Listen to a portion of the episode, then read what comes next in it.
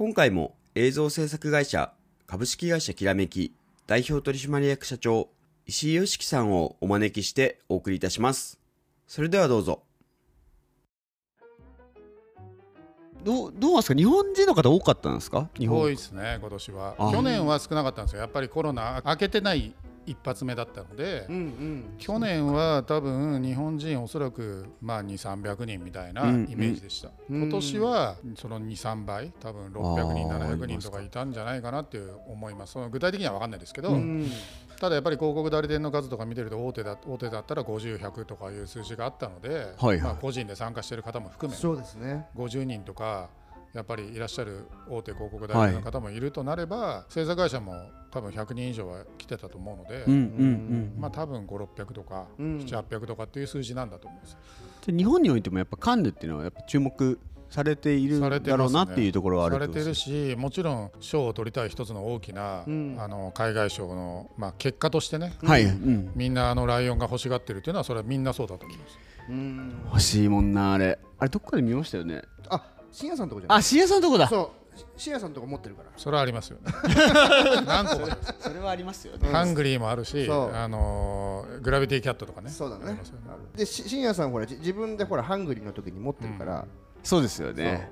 深夜さん2体持ってるからうわ2 頭と言った方がいいのかー2頭。ライオンですからね。2匹なのか分かんな2い匹じゃないですか。猫猫科だから。いやそうそう考えるとやっぱまあ目指すべき。まあ分かりやすく欲しいみんながうん。広告に関わる人たちはっていうものではありますよね,、そうですね。まあ欲しくないっていう人はいないと思います。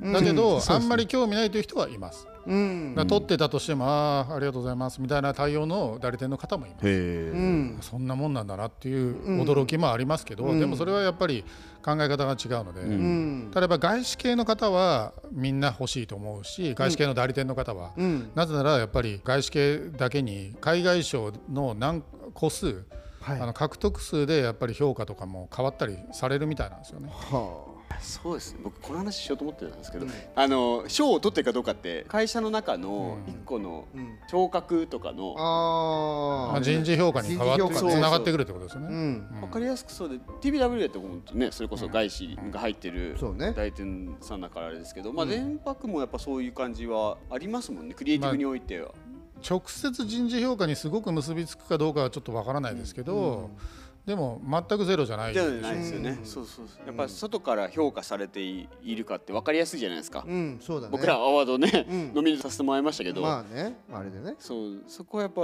代理店の方々はやっぱ割と注目してますよね、まあ特にやっぱその外資系の会社はやっぱそういうのあるだろうね。うん。うん。よくね玄関行くとうわーって飾ってあるのあったりするじゃない？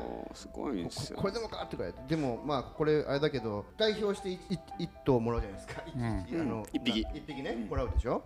あれって制作会社さんとか広告会社さんがまあだ誰か代表してもらってそれをなんていうの、えーもう一頭作る複製。複製する場合あれってお金かかるんですよね。もちろんです。どんぐらいかかるものなんですか？僕わかんないんですけど。あの僕が記憶してる中で言うとゴールドが大体30万、はいブロンブロン あのシルバーが20ブロンズが10みたいなことでしたけど今もっと値上がりしてると思いますああそうですか。えそれカンヌ運営が作ってくれるんですか？そうですそうです。がめついですね結構。ありとあらゆるところであの、あのキャッシュポイント作ってますね。もうあの回収されてるというか。すごいですやっぱねねこういうことをね僕はね聞きたいのよ。要はもちろんね今年はあれアップルが取ったとかそういうのも大事です、うん。だけどそこにある枠でどういうふうに運営されどういうところでお金が発生しそれをもう一体ね誰かがねあなんか航空会社の人が代表でもらったくだけどあれうち欲しいななんつって言った日にはそれ複製しなきゃいけませんから。アワード運営ねするためにはでそこねにはこうお金がこうされてこうぐるぐるお金が回っていくわけですよねそういう感じをどんどん後々で紹介していきたい。生々しいところ？生々しいところ。生々しいいやところ。でも普通はそんな、そんなみんなのね一応もらえるんだったら欲しい賞だから、うん。ほとんど当然事業会社にクライアントに行くわけですよ1体目は。はいで広告代理店ももちろん1体か2体は分かんないですけど買われる、制作会社も絶対買うので、はい。少なくてもプラス2ぐらいはお買い上げになるわけですよ、そうですよね。間違いなく。はい。そうです。まあそしたら60ね60万以上これがもしゴールドだった日にすはごいっすグねランプリはもっと高いかもしれないですよね。うん、でかいですね、大体。ちょっとわかんないです。わからない。い。やーだからちょうどやっぱとはいえこう熱狂するみんながこう注目しているっていうのがカンヌライオンズ。それこそそのレイさんと話した時にそのやっぱ企業、まあ、レイさんはもうニューヨークでやってらっしゃってる中で、あんまりその取ってるか取ってないかっていうのはあんま関係ないよみたいなことをおっしゃっていただいたんです、あのまあ、その審査員になったかどうかとかも含めてそこまでじゃないよっていうふうにおっしゃってましたけどでもこと日本とか、うん。まあじゃあ日本の企業として海外と仕事するとかうん。はやっぱりさっきおっしゃったようにこれわかりやすいです。歴があるかどうかっていうのは分かりやすいですよね。わかりやすいうん。それは大きいと思うんですよね、でだからこそ銅像があった方がいいとそうかだね。社外ブランディングにおいてやっぱうん。大事な要素にはなっているんですよね、きっとそうだね。カンナイオンズっていうのは。確かにね。まあだから一つのやっぱり指標なんですよね。でその指標があることによって、うん特に海外の人はじゃあ例えばそれをニューヨークでの例えば広告代理店で取った人はうん。転職して、うん。またどっかのだからそそこの立場がちょっと分かんないですけど普通の CD だった人がどっかの ECD になってはい。転職するとか、やっぱりそういうことになってますよね。うん。うん。いや分かりやすい。面白いですよね。でその先は審査員になるとか、はい、うん。審査員長になるとか。どんどんこう出世の道が 実践の道見が見えてるのがいやカンヌの裏裏で言うとあそういうふうなねえ転職されてし審査員長までなったんだなって方は何し何人もいらっしゃるし、えはいはい。だからどうってじゃないんですけど、えええ。でもやっぱり伝説的な広告の裏には伝説的なクリエイターがいるので、はいそこは間違いないですね。それこそなんか一番熱かったのはいつですかとお話しさせてもらいましたけど雰囲気もやっぱどっかのタイミングで変わってたりするんですか、うん、変わってますよね。やっぱりもっと本当にザ広告好きな人の集団っていう感じのイメージが昔は強かったんですよね、でそれもフィルムだったらフィルムとか、みんなあれいいよねって話もそうなんですけど、今はどっちかというともうあまりにも多岐にねさっきも言ったいやそうでえっと、29でしたっけ？29も部門があったら、うん。注目してる部門がみんな違いすぎてはあ。で見てるともちろんフィルムとか Film Craft も見られてるんだけど、そのまあ、いわゆるキオスクっていうねパパソコンがこう並んでて見てる人たちのちょっとチラ見すると、うん。どっちかというとそのやっぱり Titanium とか Integrated とかモバイルとか、うんあとまあその全般的なデジタルとか、はい。そういう施策を見てる人は多いですよね。あとデザインとか。はあ。なんかこう人工的に言うと僕らのフィフィルムフィルムクラフトのプロデューサーから見ると、うん。そっちを見られてる広告代理店の人とか、うん。まあそれはもう何年も前から360度みたいなことを言われてる時に、うん。あのまあ、フィルムとかフィルムクラフトはまあ分かるけど、後でいいやってされてるのか分かんないですよ。分かんないけど、そっちをまずなんかレポート書いたりとかされてるのも、ん。事例参考にされてる方は多い印象ですね。日本人だけじゃなくて海外の人も。トレンドっていうところをまずはカンヌで知るために、そうですね。フィルムっていうことよりかはそのさっきおっしゃってた360というかそういうところをまず見てからっていうところが多いってことだね。うん。まあメタバースとかも今年はメタバースもそうだし、ねまあ今年で言うともうメタバースじゃなくて今年はもう AI ですね。生成ああそっか AI 生成の AI コカ・コーラだね。か去年とかかメタバースとかは。そう。そう。そうだね。まあメタバースもありましたよ。ナイキ、ナイキとかでメタバースの世界で、うん。なんか過去のね、そのちょっとゲームとも絡んでますけど、まあゲームっていうよりは過去のじゃあ、えっ、と昔のブラジルのロナウドが出てきたりとはいはいか、はい。そこに今のクリスチャンのロナウドが出てくる。はいはいそういうナイキの契約してる選手オールスターみたいなのを出すメタバースの。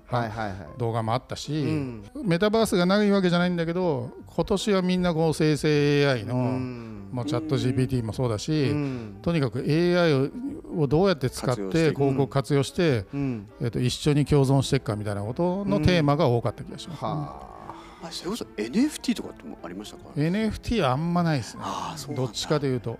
NFT がカンヌっていう感じではないのかもしれない。そもそもそうかもしれないですね。うん。確かに。うん。全くないわけじゃないですよ。全くないわけじゃないんだけど、そんなに NFT というワードが飛び交ってる感じではない、うん。まあやっぱ生成ですよね。やっぱね直接直接的にこう映像に関わってくるっていう。そうですね。コミュニケーションとしてのなってくるんだね。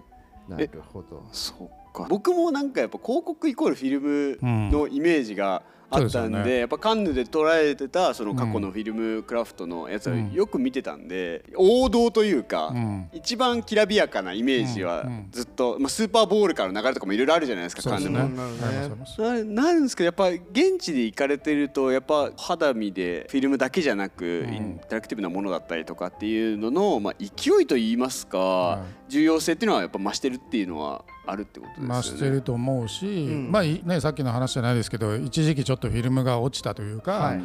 フィルムはた単なる一部門だっていう扱いをされてた感じからもまた変わってきて、うん。多分映像の持つ強さ、うん。強みっていうのがまた再認識されてるこの数年、うん。まあコロナっていうのも影響してるかもしれないですけどね。みんながステイホームで、ん。あの映像を見るっていうその、はい。広告だけじゃなくてネットフリックスとか、うん。あのアマゾンプライムとかも含めてうん。見てきてるはい。映画とかも含めてですね、はい。それをひっくるめてエンタメ映像そして広告っていうのは、うん。もしかしたらこの映像の強みとかあの力強さっていうのが再認識されているこの何年かもしれないですねもしかしたら。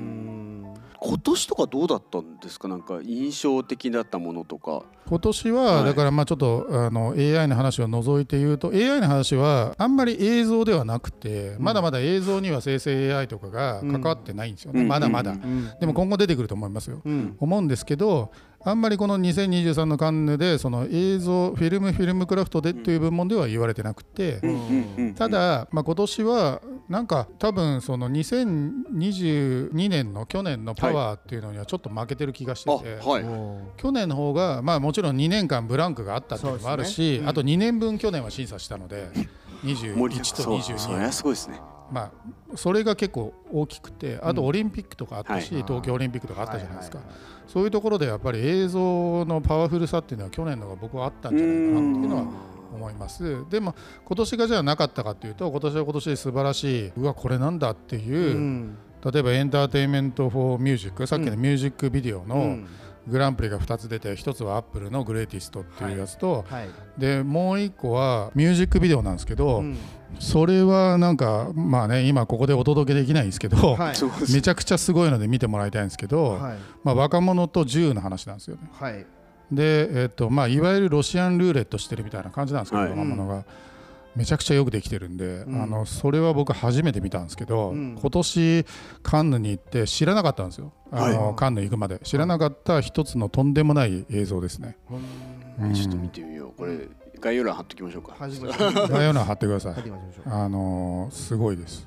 ただまあちょっとあの衝撃的な自殺にもちょっと捉えかねないようはない。シーンもあるんで、はいまあ、一応年齢制限がかかってるんで、まあ、ちょっとそういうのが刺激的な人は見ないでいただきたいんですけど、まあ、問題なければ見ていうんただく。多分日本では流せないとか作れないあーそうですか。といいますあーそれはミュージックビデオですよね。ミュージックビデオで確かえースマグラが MJG の監督だと思うんですけどうん。そう。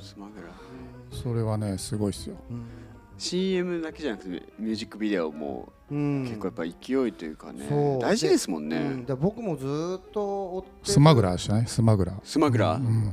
ずーっとカンヌのそのフィフィルムのところをずっと追ってるわけじゃないですけど、うん。今年のアップルのやつが撮ったっていうのは、うん。僕ちょっとほっとしてる部分があって、うんうんうんうん。すっごくシンプルだし死んじゃったなんか動物がピキって最後にあれになるって、で最後にそれを消せるって言ってそれがパッて消えるのが最後にリンゴもパッて消えるっていう、うん。すごいシンプルな特に CG をフル使いしてるわけでもなく数十年ぐらい前みたいにエンジンがすごいアニメーションでこうやって飛んでてみたいな CG フル CG のあれも面白かった。けどそこに特化されていかなくてこうなんか人の心にちゃんと届くコミュニケーションとして考えてそれもアップルがね。それなんかすごくうん。今年僕が本当全部見てるわけじゃないですよ。一遍だけ見てるけどなんかすごく安心したってことですね。安心した。時代は変われど、うん。広告ってこういうのがいいよねっていう人がうん。少なからずいたっていう、うん。僕はなんか見て安心した、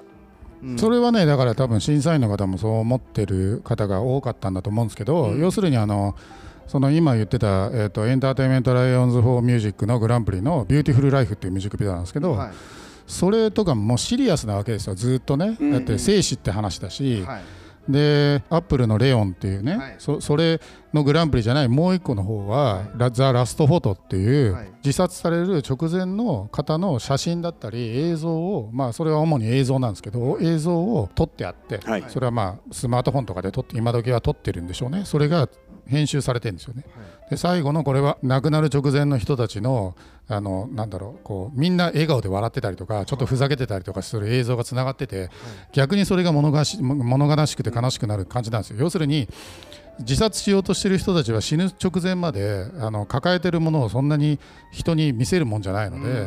あのよくあるじゃないですかあんな人が急に亡くなったとかまさかなねみたいなよくねあの有名人とかも最近も自殺したりとかありますけどそれってみんなそんな気づかないというか、それを言ってるんですよ。だからし本当に死ぬと思ってる人は死ぬっていうサインを出してるわけじゃないっていうコピーなんですけど、最後。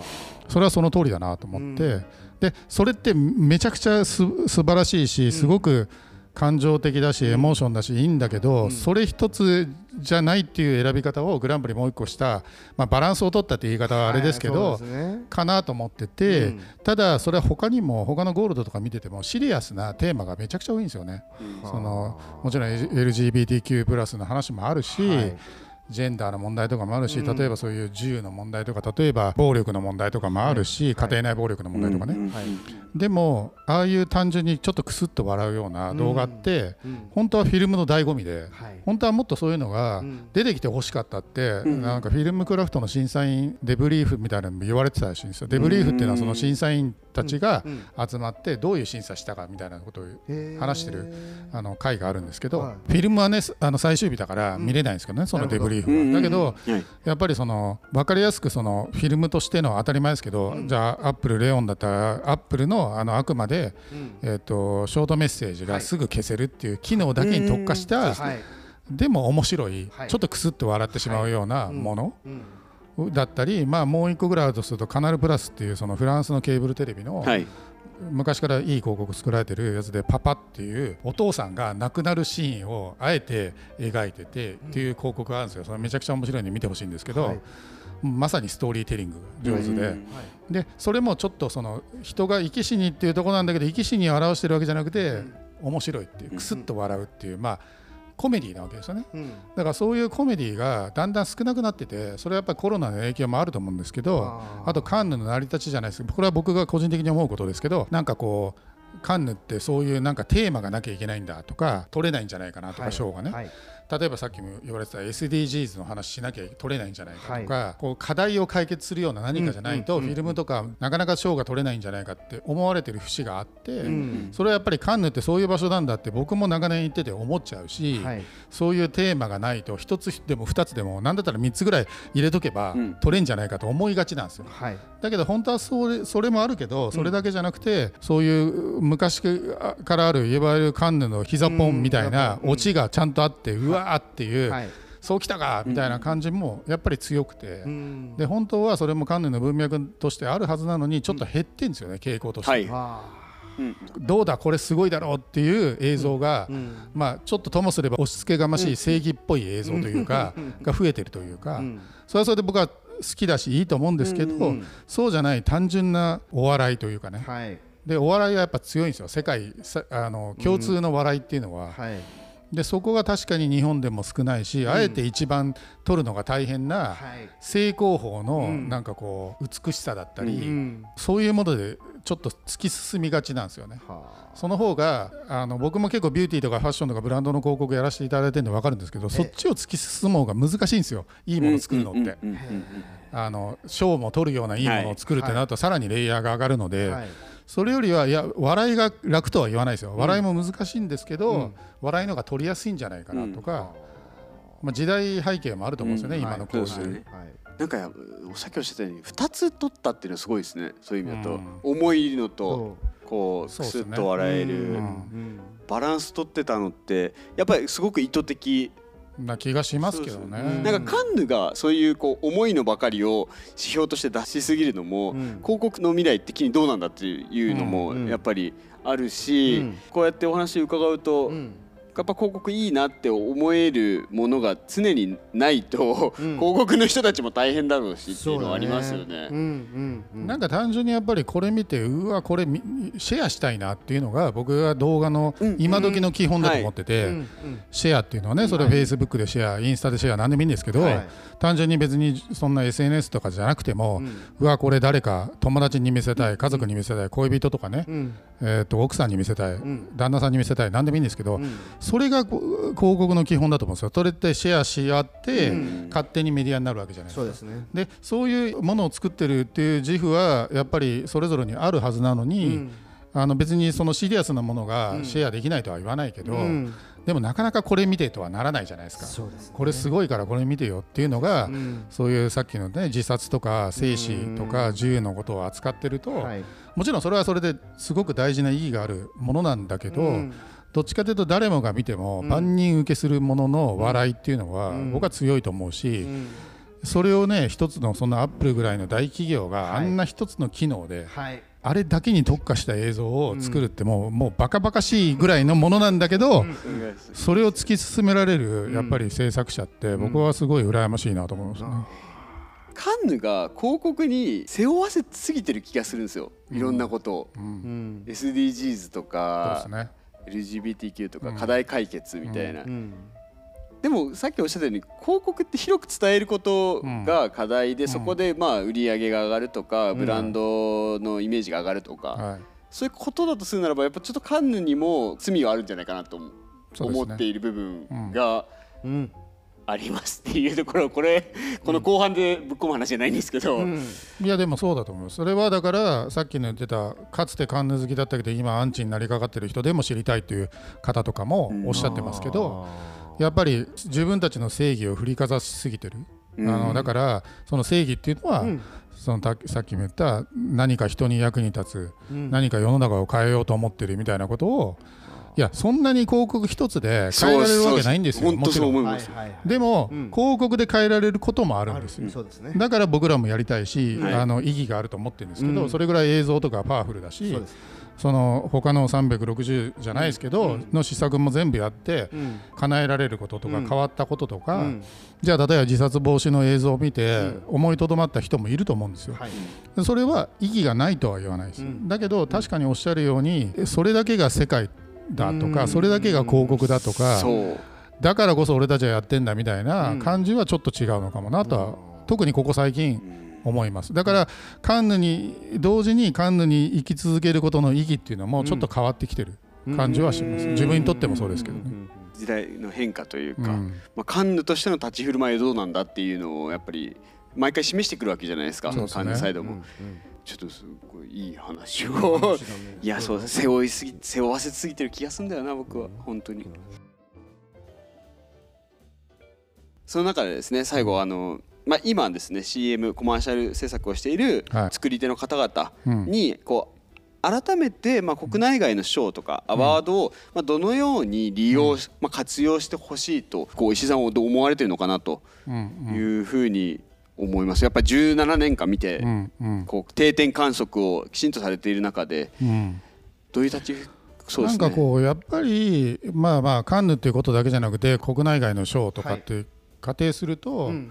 まあそれが目的だけでは当然ないし、はい。うん。でえーそれがその今もねお話しした通りカンヌのあり方にももしかしたら疑問があるのかもしれないし、だけどやっぱり広告を作ってる以上、ん。あのその目指すべきっていうことではなく知っとくべきだなと思ってて、うん。それをどうやって自分で取り入れるか目指すかはまた別の話で、はい。ただ知るっていうことをやっぱりやめない方が特に若い人はいいなと思ってそれを知ってる上で取り入れるか取り入れないかっていうのは自分の問題じゃないですか。はいはいでもやっぱり海外にはこんだけねえすごい映像があるんだとか、はい。こんなものを作ってる人がいるんだとか、うん。それを知らない上で、うん。やっぱりカンヌだけじゃなくて、うん。国内もそうですけど、はい。広告のことはやっぱりどうしても語れないと思うんですよね。なぜならばうんこんだけ、あの YouTube とかで溢れてるわけじゃないですか、うん広告っていうのがうん。日本の広告もそうだし海外の広告もそうだし、うん。簡単にみんなが見れる中で、うん。あのそれを実際に作れるか作りたいかは別として、うん自分がやってることに全然違うわだと思ってることはちょっと違うなと思うんですよね。うん。なぜならばそれを実際作ってる人もそれをちゃんと頑張ってやってらっしゃる人もいるから、うん。そこを否定するとか無視するんではなくてそこはそこで理解しつつ、じゃあ自分はどうやってやっていこうはい。っていうのはあるし、そこにさっきの外資系のじゃあ代理店の人とかもそれによって人生が変わってくるような人も当然いるので、うんそれはクライアントさんもそうだしちっちゃいクライアントがねそれによってうん。変わったクライアントとかうんいるわけですよ、うん。例えば、えあのナイキとかアディダスもそうだしかつてはあんだけの、ね、クライアントも広告によって変わったと言われてるし、その話もね散々、ナイキが今50周年だから、はい。その話も今年あったんですけど、えまあ、アンダーアーマーとかもそうですよね。えはい。アンダーアーマーとかももう全然及ばないクライアントだったんだけども、社長が広告をちゃんと作ろう、でそれをドデイビッド・ドロガーさんに頼んでドロガー5でやりだしたら、こんなブランドになっていったっていうか、ブランドが大きくなった一つのきっかけ、まあ、それだけじゃないと思うんですけど、いいね商品を作られてるってのもあるんですけど、でも広告っていうことがきっかけになって大きくなったりすもしくはあの衰退したブランドとかも当然あるんですよね。あの広告をやんなくなって、はい。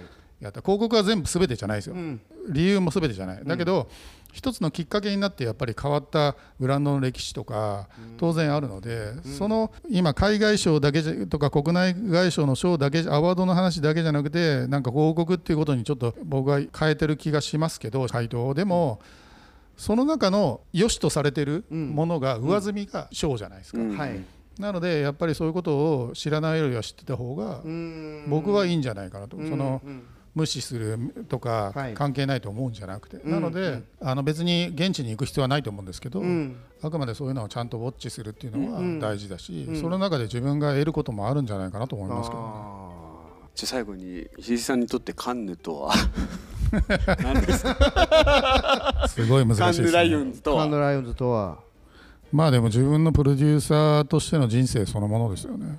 やっぱりそそこではい。さっき申し上げた通りカンヌに行ったことによって今のきらめきが会社として僕は継続できてると思うのでもちろんカンヌだけじゃないですけど、はい。カンヌが一つのはい。スパイスエッセンスとしうん。て多分やれてるものだと思うのでそれがなければ多分もっと味気ない会社になってた可能性もあるしうん。やっぱりカンヌっていうことを通していっぱい映像を見るからこうそん。映像にくも詳しくなったしはい。ネットワークもできたしクリエイターとも知り合ったしはいそこによって自分の夢というかうん。もちろんそのカンヌを撮りたいとかそういうこともある上でうん。このクリエイターと仕事したいよねとか。はい。まあ、今で言うとねはい。例えば今年のカンヌえーフィルムクラフトの審査委員長だったキム・ゲイリックさん、はい。まあ、今や女性監督ナンバーワンと言われてるはい。彼女とも仕事したいと、ん。できるかどうか分かんないですよ、分かんないけどそういう気持ちになるし、去年までだったら、まあ今年もありましたけどメガフォースと仕事したいとか、はい。実際知り合ったんですけど、あのカンヌでじゃなくてメガフォースと近しい人と知り合ってて、ん。そうたまたま仕事してたんですけど紹介してもらって。はいそのそしたらまあメガフォースの4人のうちの1人は日本大好きで、あの彼女が日本人だったりとかするんですけど、えーなんかそういうのってやっぱり結構いるんですよね、はい。こっちがおあのちょっとハードル高いなとか思う時にも僕のその、まあ、人生そのものかもしれないですけどとりあえず飛び込んでみるとか、とりあえず連絡してみるとか、あのきらめきの初期の頃はもうとにかく連絡しまくったので この人絶対無理じゃんっていうえかつての有名監督とかにも全部したんですよ。はい。ほとんどやりたい人に。でももちろん連絡が来る人も来ない人もいるんですけど、そうやって継続的にやってたらたまにねポンと連絡が来たりとかそれこそあの、砂犬の元上司だった編集長と一緒にいたジョーピとか監督とかもそうですよ、それはもう自分で飛び込んで、はい。もちろんカンヌも山ほど撮ってる人ですよ、もう伝説のバケモン。80何歳の監督なんですけど、はい。でもその人にももう正攻法でその人の会社に連絡したからこそその仕事ができた、はいでもちろん無視されてるね連絡も来ない方もいっぱいいらっしゃるんですけど、はい。たまたまその時の企画が彼が好きなバスケのね企画だったからはい。やってくれてみたいな、でもそういうことに全部つながっていくんですよ。その絶対こんな予算じゃ無理だろうとか絶対こんな仕事やってくれるわけないとか日本のこんなね仕事なんか無理なんじゃないかと僕も思いますよ、思うんだけど、でも聞いてみたい、何か可能性がないか。っていうのはトライする。だからカンヌってそういう自分の制作欲を刺激してくれる場所、刺激し続けてくれる場所だと思うのでまあそういった意味でカンヌっていうのがあるのかなと思いますね。自分にとって。いやーありがとうございます。ありがとうございます。本当にこのね、うん。カンヌの話も含めて、うん。長時間にわたりありがとうございます。収録ご協力いただきまして本当にありがとうございます。ありがとうございました。いやもうこれ来年もねじゃあえカンヌの時期になったら、来年もやります来年もやりますよ ちょっとカンヌウォッチャー石井さんにはい。今年どうでしたみたいな回を。先輩ドゥっつってちょっと今年は結構あれだったなみたいなのを聞く回をちょっと検討していきたいなと思いますいや本当に石井先輩本当にどうもありがとう本ございました。当ありがとうございました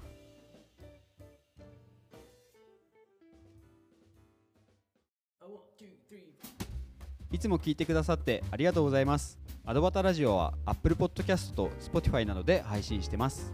Apple Podcast では評価やレビューを、Spotify ではフォローをぜひよろしくお願いします。良かったエピソードは SNS でシェアしていただくととっても嬉しいです。また、アドバタラジオからのお知らせは Twitter で行っております。